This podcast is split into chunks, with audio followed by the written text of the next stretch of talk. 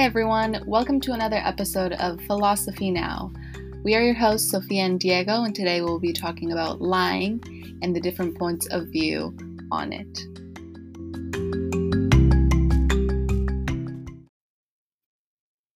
Currently, in the past year, in the past four years, we have experienced as a country a lot of damage because of how the previous president, Donald Trump, lied in many situations.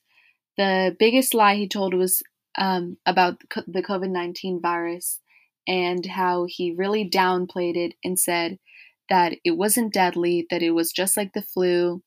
He didn't really, he didn't say it was a national emergency.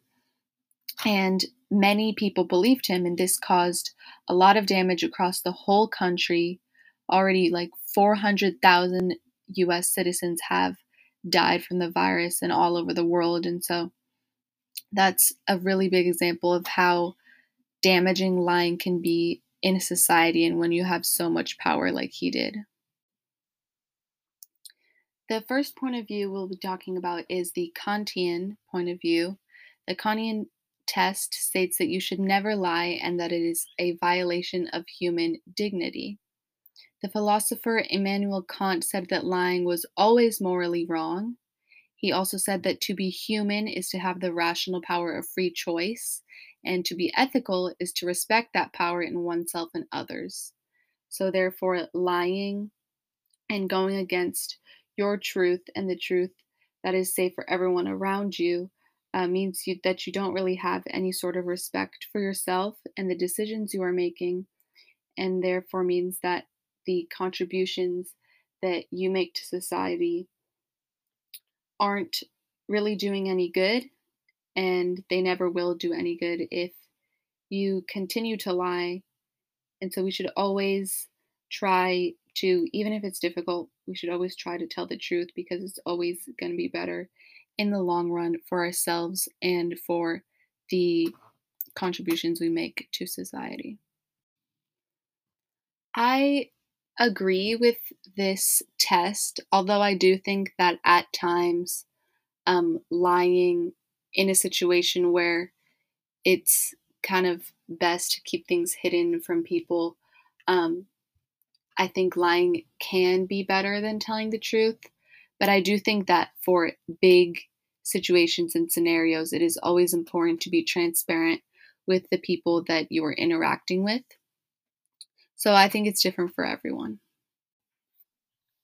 The next test on lying is the virtuistic test.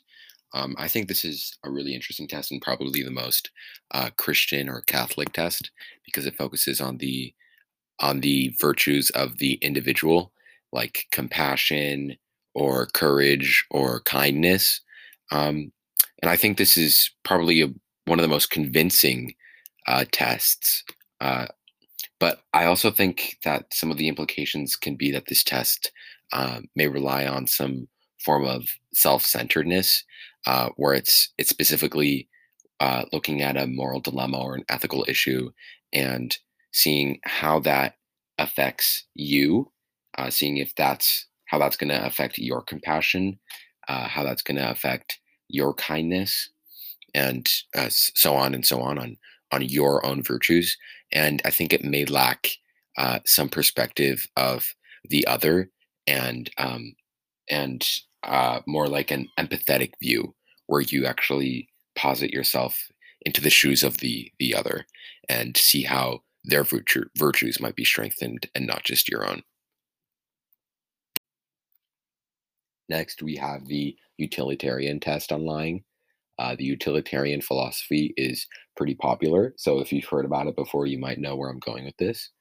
But essentially, the utilitarian test is uh, solely focusing uh, your attention on the consequences of the moral action.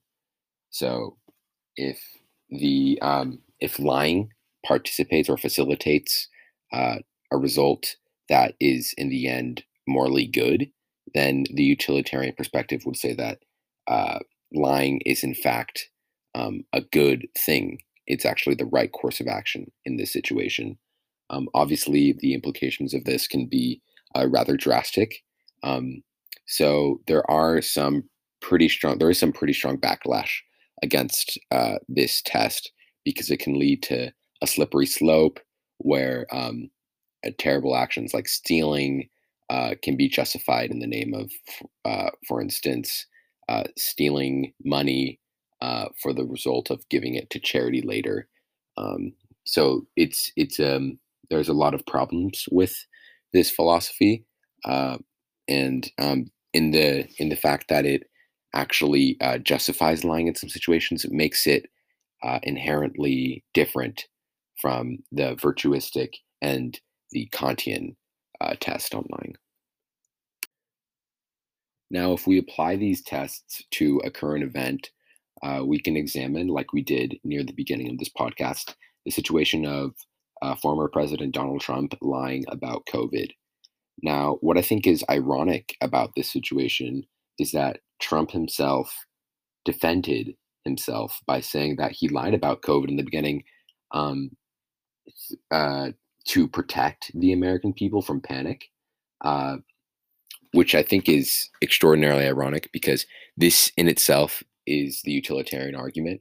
Uh, but even if you use the utilitarian argument um, prior to uh, Trump exposing himself or or uh, for the world exposing him, um, you'll still find out that the utilitarian argument uh, or the test utilitarian test doesn't work in this situation because uh, the consequences um, were still terrible.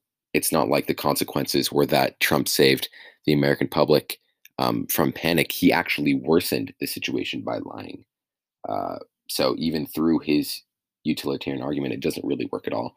And just a brief look at the Kantian and the virtuistic tests uh, can make it pretty clear that he failed at making any moral decision from these perspectives from all three moral tests. Now, I'd like to talk a second about uh, an, an, ethical dilemma, and um, I'll, I'll just say it. Here it is. A brother lies about his sister's whereabouts to the drunken husband, re- threatening to harm her.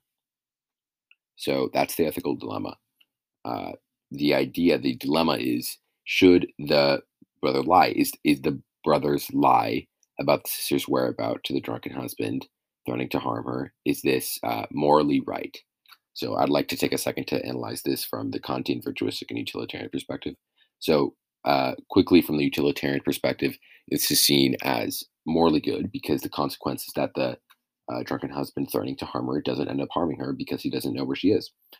Uh, from the virtuistic point of view, um, this has some conflicting ideas because even within the virtuistic test itself, uh, there are some people within the philosophy who argue with each other as to if lying is morally good, because uh, if lying promotes a certain individual virtue, then it could be seen as good.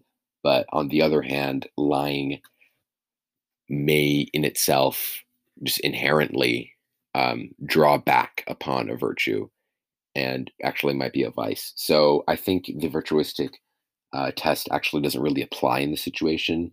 And from either point of view, um, it ends up in, in, a conflicting situation. From the Kantian perspective, on the other hand, uh, this is just uh, blatantly wrong. Uh, it's a morally wrong action um, because you should never lie from the Kantian perspective.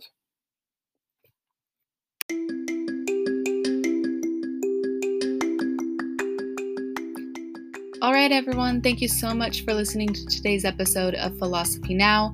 Make sure to tune in next week for another episode. Once again, I'm your host, Sofia Montesinos. And I'm Diego Montesinos.